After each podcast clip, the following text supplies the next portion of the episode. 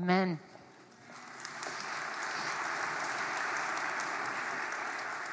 That is our prayer today. Thank you for that, is that we would let the word of God speak. I want to begin with a little participation from you all. I'm curious who your favorite superheroes are or who they used to be. Okay, so who were the Superman fans? Okay, put them down. Batman? Wonder Woman? Yes. Okay, so who else? Just shout them out. Who are your superheroes that you love? Flash? Oh. What about like Captain America? Okay, so I've decided that we can put them into two categories. Those that wear tights and those that don't. But really, really, as I was reflecting on the superheroes, I realized that there really are two categories of them, especially in modern day. And they're the ones who really embrace their super superhero-ness, like Thor. I mean, he wears those tiny little shorts and and and his long flowing hair, and he just embraces it. He's a god, right? I mean, he.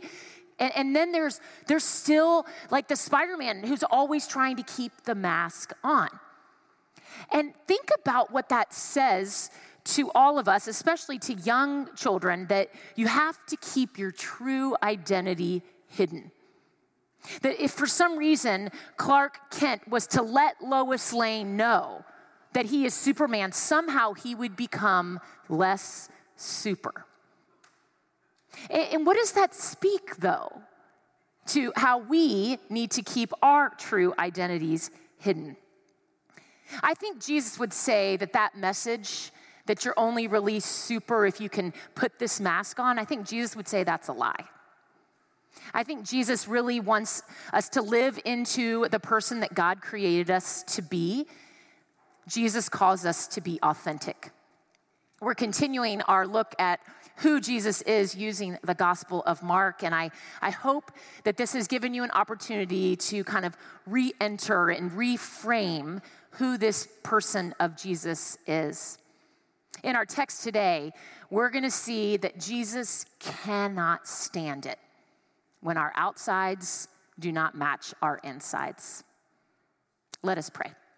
Gracious and loving God, we do pray in the name of Jesus that your word would speak today. And as we approach this topic, which is raw, which is going to make us feel uncomfortable, as your word often does, God, that we would feel very safe in this community, for we are surrounded by like-minded people. We are surrounded with people who are trying their best. And most of all, God, that we are here before your amazing arms of grace. I pray this in Jesus' name. Amen. So what makes a person authentic? What makes them inauthentic? What image do you think of when you think of a person who is really fake? Do you know how easy it is to be fake? So in my work with young adults, I learned about ten or so years ago how easy it was to do this. And I don't know if you know this, folks in the room that don't have Instagram accounts, but there's this thing called Finstas, fake Instagram. And you can literally create your own profile. And so I thought it would be fun this week to do that. And, and so I created a new profile for myself. I mean, totally new name, Sherelle Evergreen. Um... New new hobbies, new, I was, I was live, currently live in Saint Paul, Minnesota, but was raised in Missoula, Montana. It was fascinating. And I was kind of creeped out how easy it was to just kind of create whoever it is that, that I wanted to be. It was amazing. Let's be honest, it's pretty easy to live inauthentically. One of the reasons that we like going to work or to school is that we can create a self that feels most safe, most confident, most attractive. We come um, in here on Sunday mornings and we look our best. We try to make it seem like we have it together a little bit. We put on our happy face, and when people ask us how we're doing, we respond easily with the Christian F word. Doing fine. Doing just fine. Smile on our face. Jesus was always real. Jesus never just put a smile on his face to make others happy. So when Jesus was angry, he turned over tables. When Jesus was upset, he cried. When Jesus was disappointed in someone, he told them. Can you even imagine? Jesus was authentic. Jesus desires so much for the self that we show others, that we profess to be outside, that it would be actually matching who we are on the inside. So I think there's a couple of reasons why it's so easy to live inauthentically and for our outsides not to match our insides. First, human nature has us that we tend to focus more on other people's wrongdoings than on our own weaknesses. So look at this passage today. The Pharisees, they come from Jerusalem. And before our passage today, Jesus has been healing people. He's been teaching. He sent his disciples out to do the same. He's even walked on water.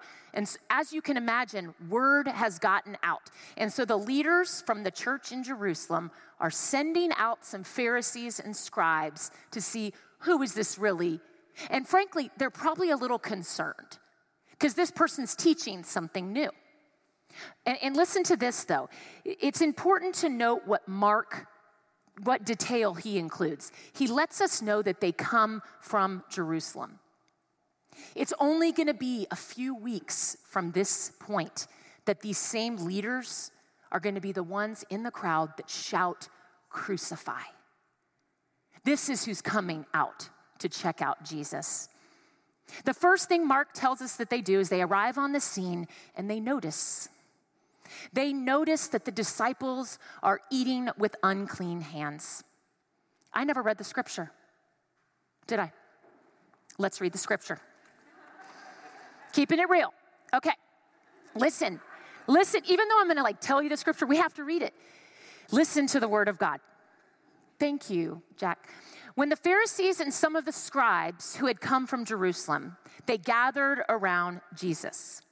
They noticed that some of his disciples were eating with defiled hands. That is, without washing them. For the Pharisees and all the Jews do not eat unless they thoroughly wash their hands, thus observing the, the tradition of the elders. And they do not eat anything from the market unless they wash it. And there are also many other traditions that they observe, the washing of cups, pots, and bronze kettles. So the Pharisees and the scribes asked Jesus, "Why do your disciples not live according to the tradition of the elders, but eat with defiled hands?" Jesus says to them, "Isaiah prophesied rightly about you hypocrites. As it is written, this people honor me with their lips, but their hearts are far from me. In vain do they worship me, teaching human precepts as doctrines."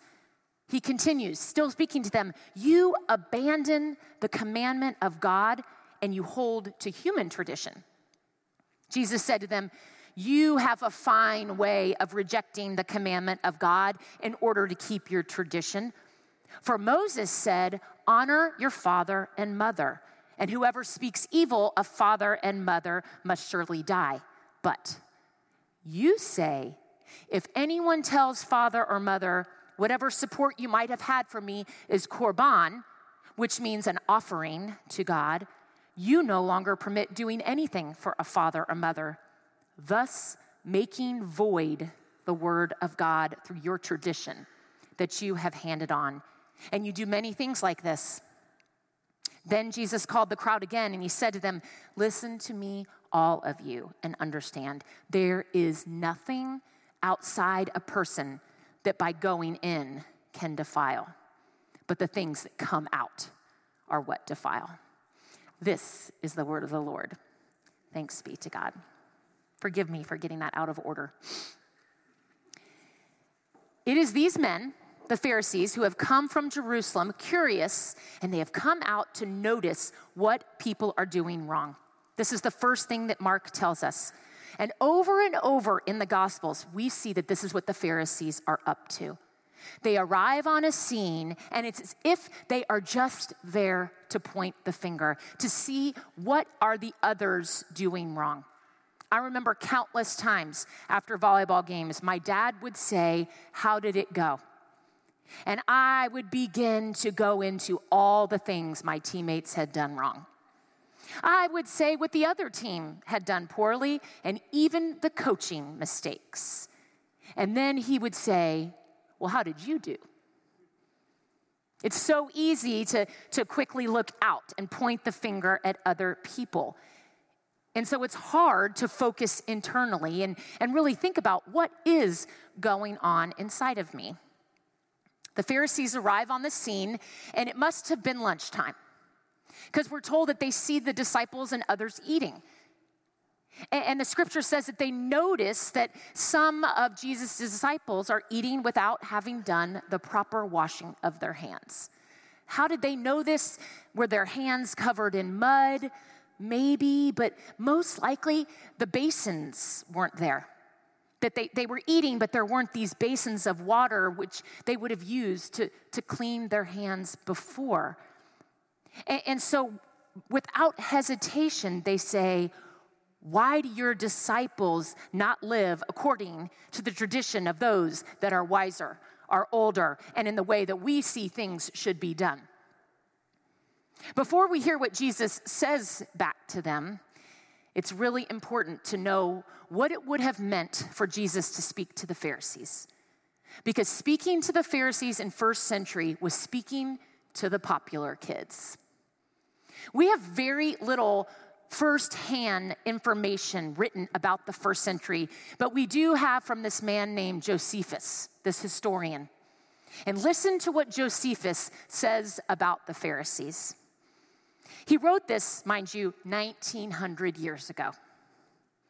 He says, "The Pharisees are the most persuasive among the citizens, and all the sacrifice and prayer offered to God happens to be according to the way they interpret it." You see, the Pharisees were the ones that were dictating how people were supposed to act religiously, but how they were supposed to act socially. So one might call them the, kind of like the editors of People magazine of the first century, or like Chip and Joanna Gaines of the first century. They're the ones that told people how they were supposed to act. They literally made it their purpose to interpret the law for the masses. And this is the thing, the masses listened. They listened to what the Pharisees told them. So when Jesus speaks to the Pharisees, he is threatening the very cultural and social order of first century. I, I imagine they ask him, "Why are your guys not doing the way, doing things the way we think they should?" And I imagine Jesus in this pregnant pause, and then he breathes deeply in through his nostrils. "Isaiah prophesied rightly about you, hypocrites. This people honors me with their lips, but their hearts are far from me. In vain they worship me, teaching human precepts as doctrines. You abandon the commandment of God, and you hold to human tradition." You see, a reason that, that it is so easy to be inauthentic is that we're all hypocrites. You know, when people that are not believers or people that used to be believers or are done with the church, they say one of the reasons is because it's full of hypocrites. I just want to shout, "Oh, I know." Most of us actually do know and, and kind of live into that. We get that we are all hypocrites. Guess what the Greek word for hypocrite means? An actor. An actor on a stage. Someone who gets up in front of others and with extreme skill and effort pretends to be somebody else and does it so well that the audience believes it to be true. A couple weeks ago, I went with my youngest son to see the Westlake High School musical, and I was awed. First of all, they have this screen at the back of the stage, and there were images going. I mean, it's just so amazing. And so one of the characters, by the way, it was called Once Upon a Mattress, and it is a spoof on Princess and the Pea. So one of the main characters is this, this very, this very um, gregarious king. His name is King Sextimus, and, and he's, he's a little bit racy. And, and this is the thing about the king. The king was cursed, and so he's not able to talk, and it's a musical. He was brilliant, and, and if it, the whole time he's able to sing almost, but without talking. And three quarters of the way through the play, I remember thinking, I wonder if he really can't speak. And then I thought, oh my gosh, he's just done it. He did exactly what he was supposed to do. He portrayed his acting skills in such a way that I believed they were true. Y'all, this is the this is the real danger of acting, of our hypocrisy. We get so good at it. This is the person people know. This is the person that, that people actually affirm. We forget who we really are.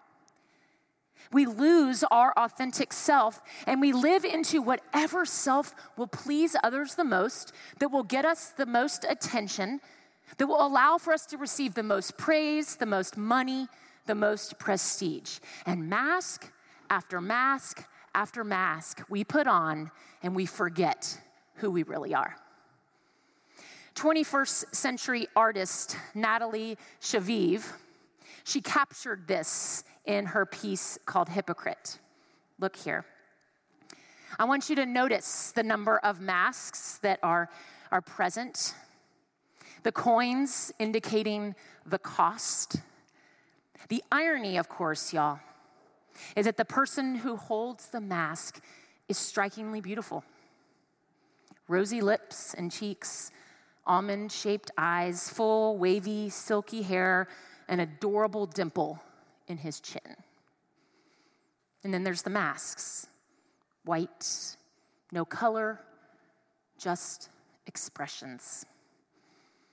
We all have this tendency to forget who we really are, and we slide on these masks of who others want us to be, and we put on a show.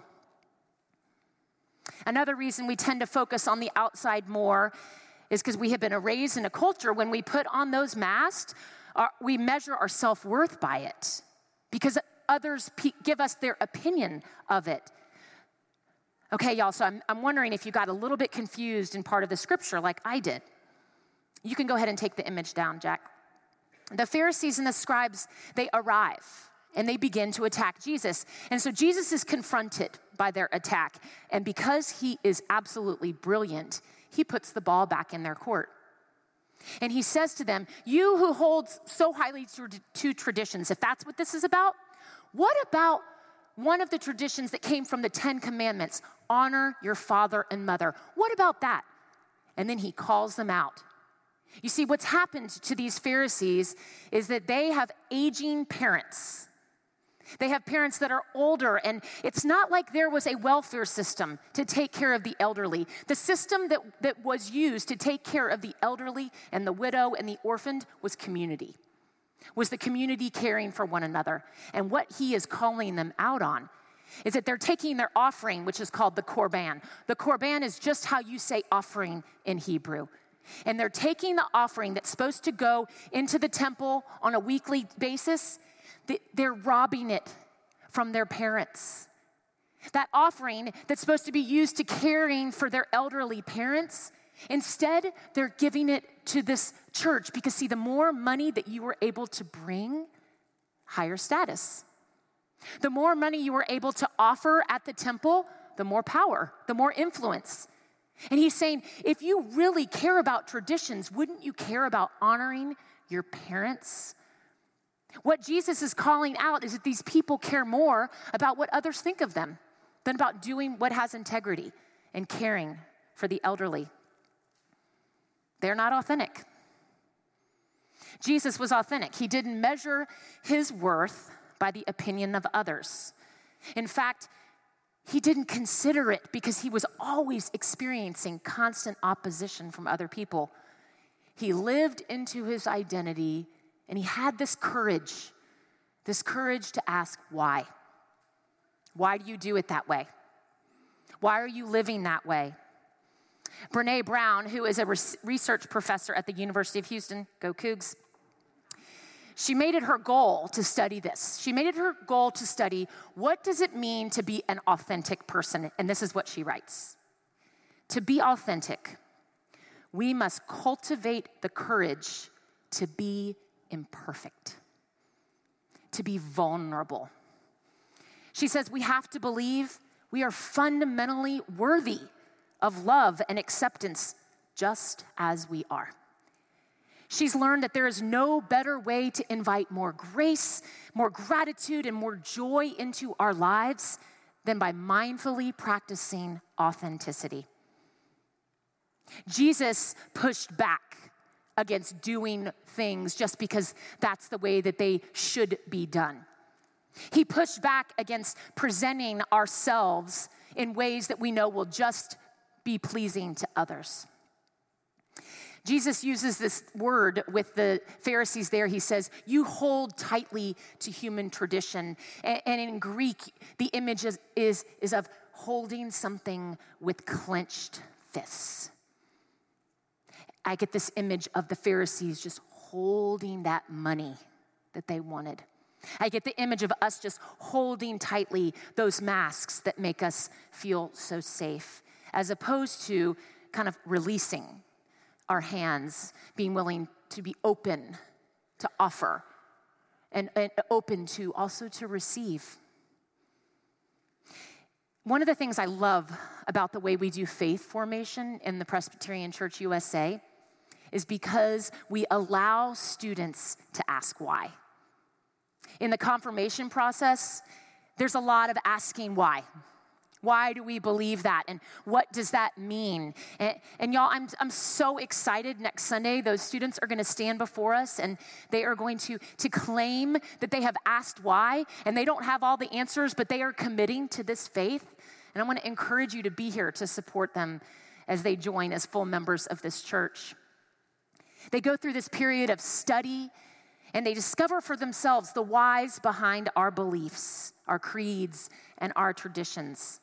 And we want them to do that. We want each of us to examine, you know, why is it that we are doing certain things? Is it just another putting on of a mask? So I want you to reflect on this today and this week. In what environments and around what people am I focusing more on finding their faults than my own?